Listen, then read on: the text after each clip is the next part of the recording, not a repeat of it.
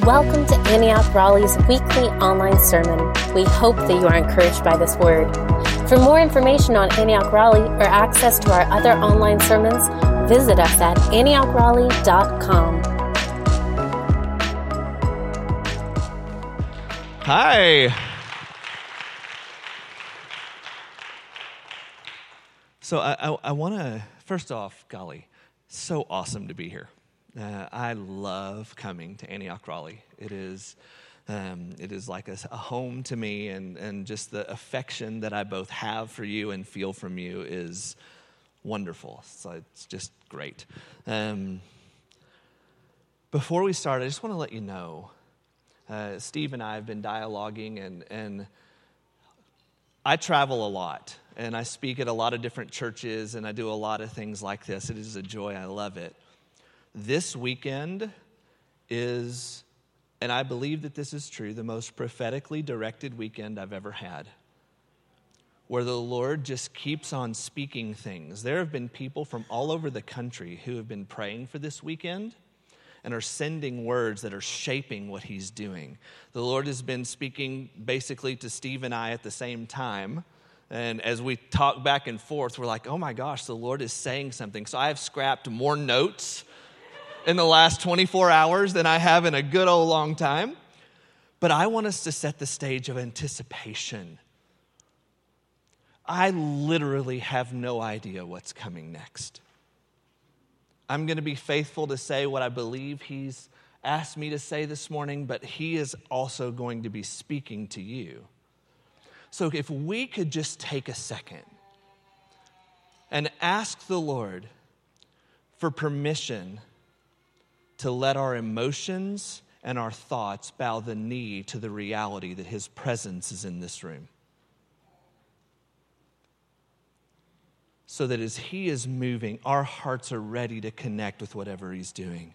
So, Father, we just come before you and we acknowledge the promise that you are with us. We're not asking you to come, we're asking that you would open our eyes to see that you've already been here. You were here and you are always here and every emotion of the day, of the week, of the month, of the year, Father, we willingly lay, lay it down. And every thought that would distract or draw us away, we lay it down and we connect with you. Come and minister to us powerfully in Jesus' name. Amen. All right, the first thing, and this, so this is Joel said something up here that when he said it, it struck me. And he said, My weakness is made perfect in his strength. Now, the actual scripture says, my, His strength is made perfect in my weakness. But oh my gosh, is it a reciprocal thing? Do you know that your weakness is a required part of the equation of God's strength being made perfect. Do you know why that is? Because any place that you assert strength, you're taking it from Him. So His strength never lacks, but when we try to insert our strength to enhance the thing, we actually detract from it. And so having our weakness made perfect that'll preach. As a matter of fact, it will preach. Joel is a good word, dude. I, I, was so encouraged by that. Oh my gosh. Maybe y'all aren't as encouraged as me. He will lead you on the path of recognizing that weakness is the right posture, not strength. Second thing, I feel like the Lord. So I've got some stuff that I just, some prophetic stuff that I asked the Lord for this morning. How many of you in this room have not done the discipleship school? Raise your hand high. It's okay, there's no judgment here. Here's my challenge to you I want to ask that you would pray and ask the Lord if this is the season for you to do the discipleship school. No one asked me to do this. I want to be super clear. No one said, please do a plug for ADS. Nobody did that.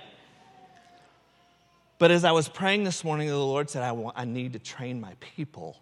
I need to get my people ready for war. And for some of you, that place of training will be the discipleship school. So I'm just asking that each of you would take on the responsibility of just asking. And if the Lord says not now or not ever, amen. This isn't a push, but let's at least ask the question. Amen? Are you guys good with that? Yes. And if you didn't say any words, either say yes or no, even if it's under your breath. It's good. Okay. And then this is a word for the church. Saw a picture of the Lord Jesus, and he was walking through the sanctuary and the different rooms of the church, and he was painting this mural. And his eyes were full of joy and light and fire. And clearly, he was on mission. He was bringing something fresh and new to this body. And I saw different members of the congregation following him around, and some were staring into his eyes. And they were so enamored with him and so drawn to him. And there were others who were trying to interpret what he was doing. And I felt like the Lord said that the mural in progress that Jesus is painting will make little sense to you as it's in process.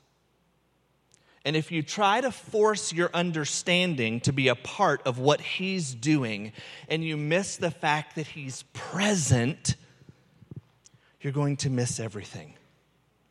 He is doing something, make no mistake. And not just in Antioch Raleigh, not just in the Antioch movement, not in just this nation, but in the nations of the world and around the earth. He is moving in a coordinated, unprecedented, in at least my lifetime way. And it has individual expression and it has global expression. But one of the things that he's been speaking to me over the last couple of days uh, this is just, like I said, it's just been a crazy prophetic whirlwind the last couple of days. He's talked about this idea of patience. And I'm not a patient human by nature. I am spastic and I run around a lot and I love jumping from thing to thing. I don't like finishing things that much. Okay? But the Lord said, patience is being in love. And I said, okay, help me understand that. He said, patience puts priority on who you're with over where you're going. And I believe this picture of the mural that he's painting here is an invitation to be in love that to be a part of what he's doing simply because it is him who is doing it and not worry about where he's taking you. Now, rest assured, the outcome is going to be awesome, but not as awesome as walking with him to it. Amen? Okay, hallelujah. Lord Jesus, do what you will do. So, my family and I spent uh, eight years in the Middle East, and during the time we were there in the last couple of years, we had an incredible privilege to see a move of God that was just amazing. I, I can't even put words to it. And something very interesting happened in the course of that time. The Middle East cultural rules are very strict and stringent right? There are rules on how men engage with women. There are rules on how meetings happen. There are rules on how culturally things are done between the old and the young. There's just a lot of very established cultural norms. But do you know what happened when God came? All the cultural norms were turned on their head. And there became established kingdom norms in that place. And to us, it was really weird and kind of scary, to be honest because some of the things these young believers were doing were so outside the bounds of the culture, we were afraid it was going to put them in danger. So we did what you should do if you have no idea what to do, and that's ask for help. So we called a guy who was an expert in missiology at the time, and, and we said, Hey, buddy, this is what's going on. And as we're talking, he just kind of starts to laugh. I don't know about you, but when I'm sharing the deepest painful issues of my heart in the moment and the person I'm talking to begins to slightly giggle, it always makes me feel a bit insecure. And so I'm sitting there going, Oh, Lord. And then he said, This is actually, of all the things you've told me, this is the most affirming thing that the kingdom of God is coming. He said, because we carry in our mind that the church is to be a cultural thing with a kingdom flavor. He said, but God would say that it is to be a kingdom thing with a cultural flavor. And so, it, when God brings a place into revival, one of the first things he does is purge the unhealthy cultural influence from the church.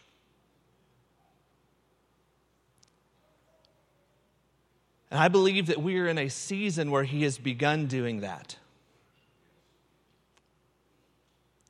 I don't know about here. I go to Antioch Waco. In the three years from the COVID beginning scare, I guess it's been two and a half, however long it's been, 50% of our church left. Was startling. Now, some of those people left because Jesus called them to other things. Amen.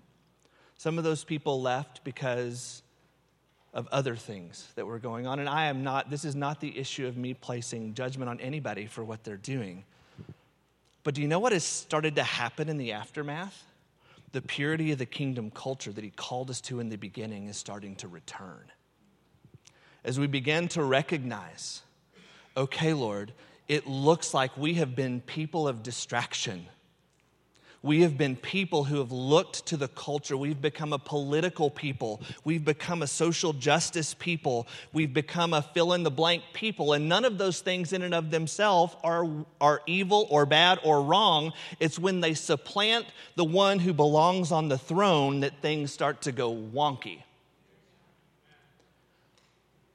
And the Lord Jesus is taking his throne. He's making no uncertain terms. It's not an option anymore for us as believers to have a multi seated throne in our hearts. He's purifying us, He's calling us back to holiness and He's calling us back to first love. And this is something that He's done historically throughout the story of Israel as well as the story of the church over the last several thousand years. And today we're going to spend a little bit of time in Joshua chapter 24. And let me set up what's happened as the people of Israel arrived to Joshua 24. To them, it wasn't that, but for us, it's Joshua 24. Caleb and Joshua were sent into the promised land, and of all Israel, were the only two who landed on God's promise versus the fear of circumstance. So the Lord does a work, puts Joshua in charge of everything, and through Joshua's leadership, he brings the people of Israel into the promise that he has given them. Right? He, they go and they start conquering the kings of Canaan, and then it is time for them to separate and settle into the different areas of the promised land that God had offered to them, had promised them.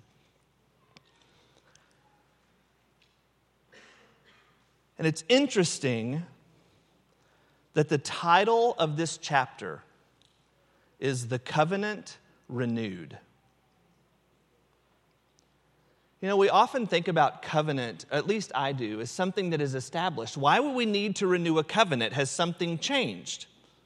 Isn't God faithful? Does there need to be a new covenant? And the reality is is no, nothing's changed except for our faithfulness to what he has promised.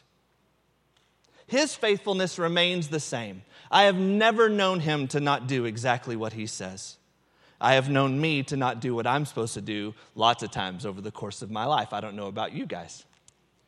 And so when he comes and offers to renew a covenant with us, what he's saying is, please experience my mercy. Though I could judge you for your lack of faithfulness and obedience to what I've promised you, instead, I'm offering a renewal of the covenant.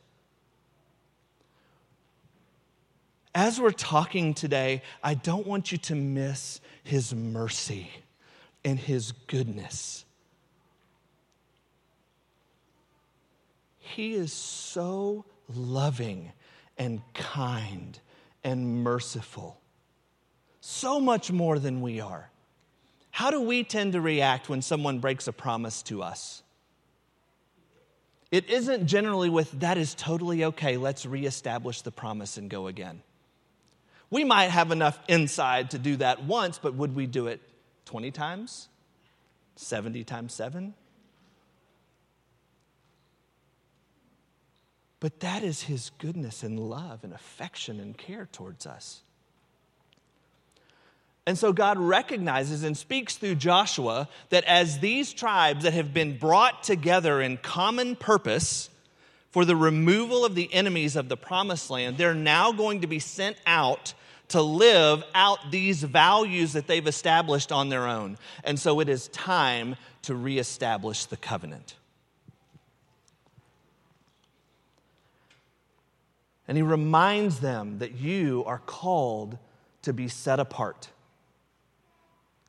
He reminds them that the purpose of why the enemies in the land had to be removed is because they served foreign gods and idols, and they did not walk in the fear of the Lord. And if you don't walk in the fear of the Lord, then you will suffer the same fate as they. And so we have this very famous scripture out of Joshua 24 that everybody knows. And here we go. Starting with 24, verse 14, it says, Now fear, this is, this is uh, Joshua speaking to the people. He says, Now fear the Lord and serve him with all faithfulness. Throw away the gods your forefathers worshipped beyond the river and in Egypt and serve the Lord. But if serving the Lord seems undesirable to you, then choose for yourselves this day whom you will serve. Whether the gods your forefathers served beyond the river, or the gods of the Amorites in whose land you are living. But as for me and my household, we will serve the Lord.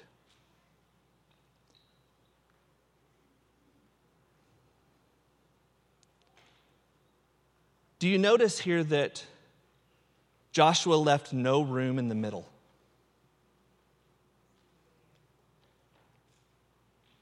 He said, either serve the gods that are not the Lord or serve the Lord. And in the middle is a chasm in which you cannot stand. And brothers and sisters, I know that's super Baptisty. Sorry, I'm Baptist background, but y'all hang with me. Brothers and sisters, can I tell you that the Western church has attempted to build bridges to allow us to stand in the middle of cultural gods and the Lord of heaven?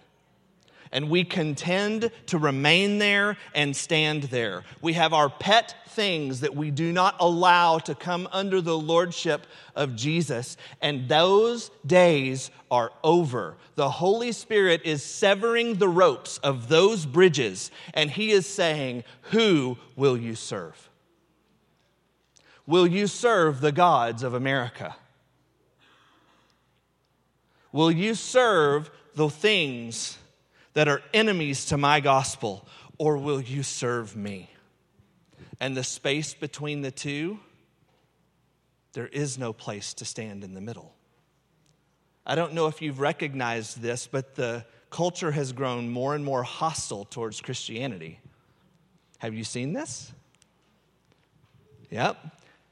That's not going to change. And so, what is the great temptation of the church going to be in these coming days? Compromise for acceptance. We'll cloak it in religious language. If I want to be relevant to people, I have to be where they are. I have to do what they do, or I'm not relevant. Or you'll hear this awful thing that someone came up a long time ago. You'll be so heavenly minded that you'll be no earthly good. Anybody ever heard this expression before? I'm so glad the rest of you haven't. It's a garbage expression. I grew up with it. But what does the scripture say? Set your mind on things above and not on things below. whatever is lovely, pure, praiseworthy. Think on these things. Remember that there is another kingdom. All this to say, cultural Christianity is dying a very quick death right now. Amen. And that's a wonderful thing. But understand with it that the Lord is no longer allowing us to straddle. For a season, He has been patient with us. But the promise He gave to the Laodiceans is being given to us. And the promise to the Laodiceans, I don't know if you're familiar with this, He said, I have this against you. You are neither hot nor cold. But because you are lukewarm, I will spew you from my mouth. I will not tolerate lukewarmness anymore. So you must either choose will you be cold and will you follow the gods of the land? Will you chase after idols and distraction and selfish ambition? Or will you serve the Lord?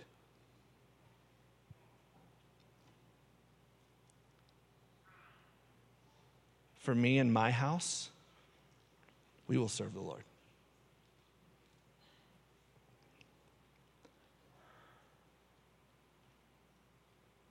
And Joshua wasn't content, interestingly enough, with just the challenge. And this is another area where we in the Western church at times struggle a little bit. We're really good at giving the challenge and really terrible at enforcing it. How many yeses? How, okay, how many times? Just, I want some people to toss out numbers because this is going to be kind of fun. How many times have you been challenged to do something and they said, raise your hand if you're going to do it, and you raise your hand, you never did it, and no one ever mentioned it again? I, I'm in the hundreds for sure over the course of my life. Where the word of the Lord came, we issued the challenge to obey, but we did not build an accountability to enforce. And I'm not talking about enforce from the perspective of roping someone in who doesn't want to be there. I'm talking about God is calling us to go here, and so we must intentionally build the road to allow us to get there. But Joshua didn't allow this.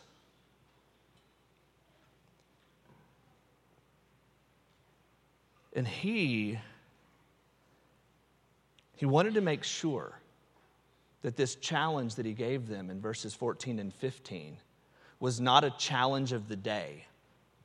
It wasn't just a circumstantial challenge that, fit, that coincided with the time where the tribes who had been fighting together were now going to separate into their different lands. He wanted to make sure that there was something lasting in the covenant that they were making together and with God. And so, starting in verse 23, this is what he says. And so he goes through this process where he challenges them. Yeah, okay, Steve, here we go. He asks them the question Will you serve the Lord? And they answer, We too will serve the Lord because he is our God. In verse 19, Joshua looks at the people and says, You are not able to serve the Lord. He is a holy God, He is a jealous God. And He will not forgive your rebellion and your sins if you forsake the Lord and serve foreign gods. He will turn and bring disaster on you and make an end of you after He has been good to you. Joshua looks at people who he recognizes, I believe, are responding in the emotion of the moment and he wants to bring it into reality. If you think this is just a nodding of the head that will bring about a change in your life, and the fear of the Lord that he talked about in verse 14 is not present in you, you will be unable to serve the Lord. And can I tell you, the same is true for us today. When we make those emotional statements, yes, Lord, I will follow you to the ends of the earth, I will do whatever you say, but we don't walk in the fear of the Lord. And the fear of the Lord means that because He is God, when He speaks, I am bound by that because He is the Lord. So often we become attuned with Jesus as the Lamb of God the one who was slain, the one who brings comfort, the one who is a shepherd, and he is all of those things. But he is also Revelation 1. Jesus, whose eyes burn like fire, and whose hair is white as wool and feet like burnished bronze. He is the one whose very closest friend on the earth saw one time and he fell at his feet as though dead that is also Jesus all the time. And we cannot just be a church who becomes familiar with him as Lamb, the one who meets the needs that we feel in our heart. He must also be Lion, the one who leads his people into battle, the one whose word defines our lives. Why? Because he purchased us. He purchased us. Do you not know that if He doesn't go to the cross, you go to hell? And that's true of everybody in this room. But our reconciliation to the Father came because with the blood of Jesus, He purchased men for God. He bought us. And in His Word, He says, You are not your own. You were bought with a price. Therefore, honor God with your lives. And as he is drawing his church, this church, our movement, and the big C church around the earth, into this season of unprecedented move, he is moving in ways that are just mind boggling. You get to be a part if he is the Lord, and you only get to be a witness if he's not.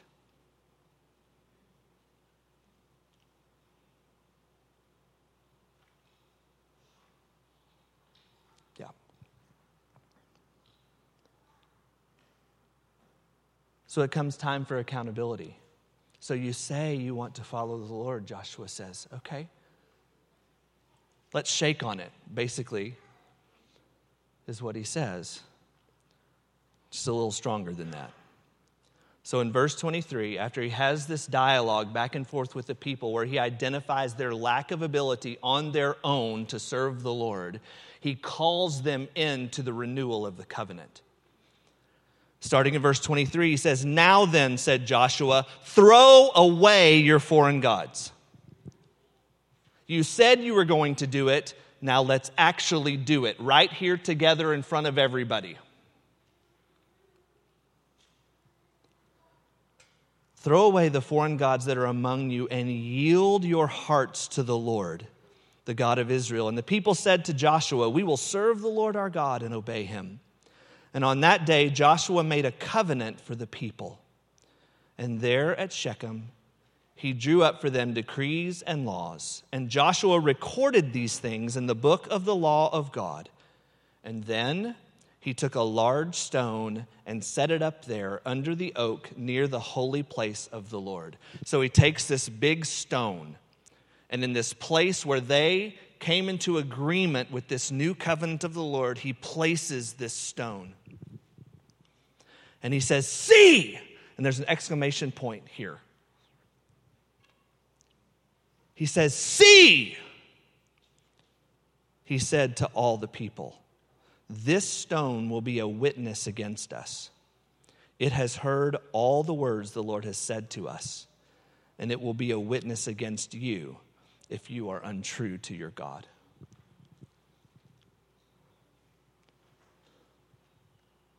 The Lord is purifying his church. He's purifying his bride. We sang about that this morning, right? Talking about the marriage feast of the Lamb is coming. We talked about this last night, but not everybody was here last night. The marriage feast of the Lamb only comes when the bride is purified, when the bride is made ready, when the bride is complete. And so, our role and responsibility under the lordship of Jesus is to help make his bride complete. And Jesus has turned his attention towards his bride in this hour. Not that he ever wasn't enamored with her. But if, for those of you who have been engaged, you feel differently when you're six months out from the wedding than when you're two weeks out from the wedding. For those of you who have not been engaged, just trust me, you feel different. because the imminent coming of the union causes an anticipation to grow, and Jesus' heart is starting to beat faster for his bride. So, as he is looking at you, Antioch Raleigh, and as he is looking at us, the Antioch movement of churches, and as he is looking at the global church around the earth, he is saying, Choose this day who you will serve. It does you no good to sit in a pew and posture. And understand there is nothing harsh in his, in his tone. If I'm coming across harsh, that is me, not him. So please forgive that. If you're feeling anything that's strong or weighty, there's weight to it, but any unnecessary strength is me. Because he is merciful and kind. Though he be lion, he is still lamb. And so if you feel like, man, I am broken, there is no way that I can say, yes, I am so trapped. I am tied up in a corner way over here on this side of things. And he's saying, Come to me, all who are weary and heavy laden, and I will give you rest for your souls. He's saying, Come to me, and you will find forgiveness for your sins.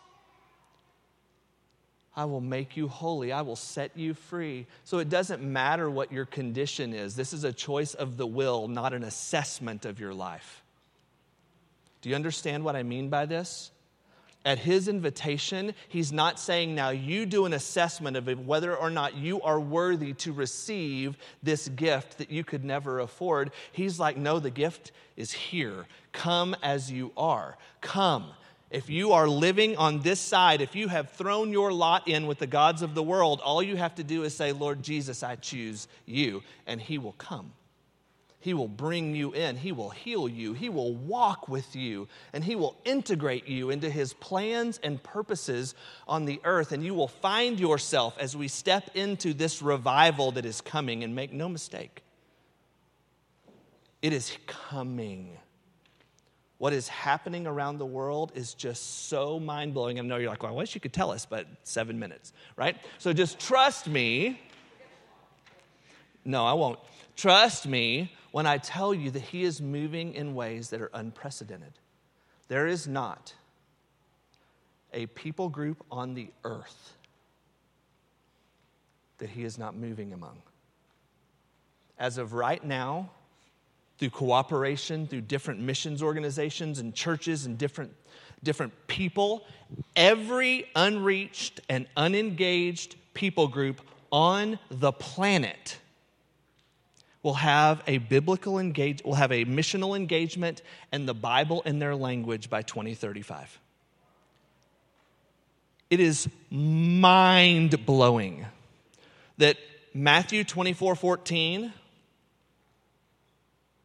and this gospel shall be preached to all the world as a witness, and then the end shall come.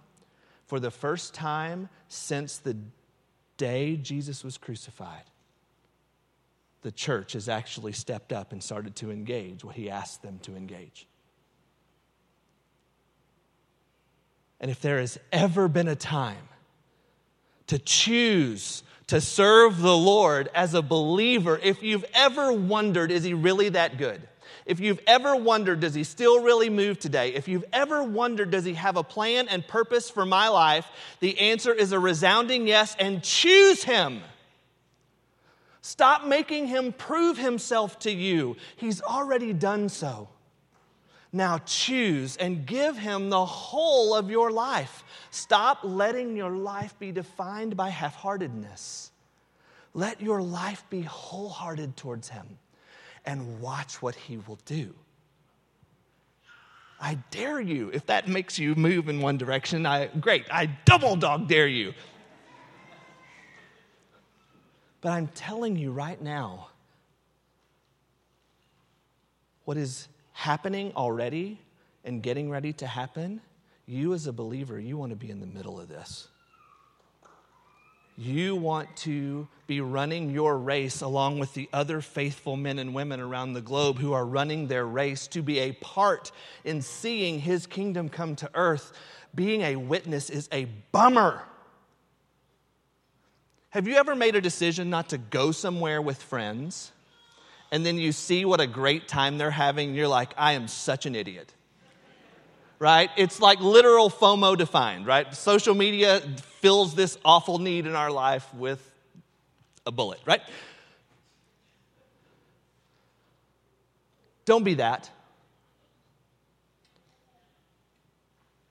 Choose this day whom you will serve. Be wholehearted in your pursuit. That doesn't mean perfect, it just means all of you. Can I just tell you, I limp around the throne room a lot. I don't come in there all studly and, God, what's up? I come in there and I'm usually limping and broken and wounded and in need of forgiveness and help and assurance. And he's like, Amen. Because his word says that we are to approach the throne of grace with boldness so that we may find help in our time of need. Isn't it interesting that to Jesus, wholeheartedness is coming before him with boldness, which to me means looking the king in the eyes?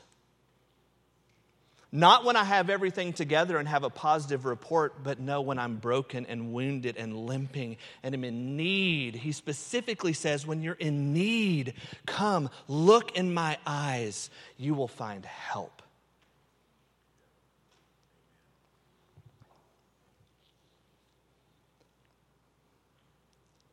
So, unto what? Are we fully in? And if we are, unto what?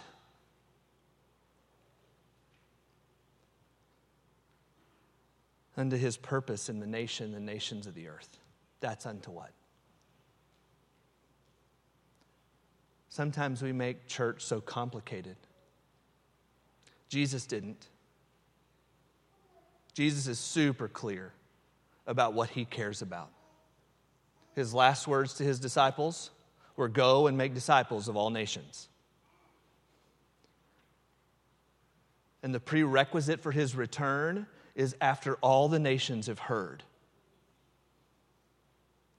We have our little addendums that we like to throw in there, our pet issues that we try to make bigger than that. But the reality is, Jesus' heart beats for his bride because he loves her. And he is about nothing more than the nations of the earth. Now, let me be clear about something because sometimes this gets confused in people's hearts and minds. That doesn't mean that I believe that every person in this room is supposed to get on a plane and move to a nation. Some of you are and some of you know who you are. But understand this it's an absolutely imperative kingdom truth that obedience is what moves the kingdom forward, not activity which means your obedience and faithfulness to your local church in keeping with what God has called you to do, or in your place of business, or as a mother, or whatever it is, your obedience there that allows you to live a supernatural life in the place that He has called you will move the gospel forward in India more than a person who got on a plane and sat in India for years but not in obedience. You understand what I mean? I don't think I said that, that super clearly. Basically, be obedient to what He has called you to do, and that obedience will move the kingdom forward. Just doing something because you think it's cool or because it makes you relevant will not move the kingdom forward an iota. We used to tell this to people in the field. Because when you're in the field, there are times where it's a bit of a struggle. And we would say, you will move the kingdom forward more in your nation with an obedient nap than sharing the gospel 10 times in your own strength. So, Lord, band, if you could come up, that'd be great. The Lord has issued a challenge to the room. And when I tell you that this was not the message that I had for you, this was not the message that I had for you when I got here.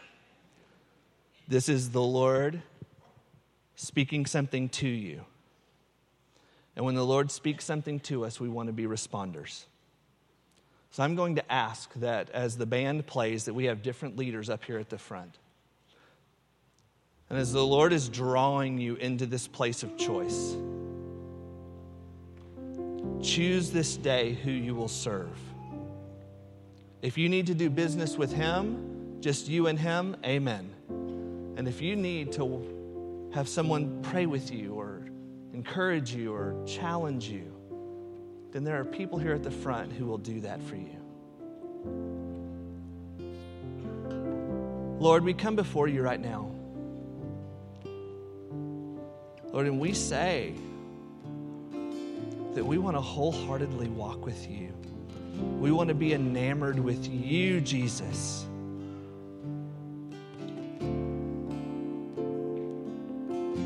Lord, I ask for each and every man and woman in this room who calls you Savior. That you would draw them into wholehearted fellowship and wholehearted obedience.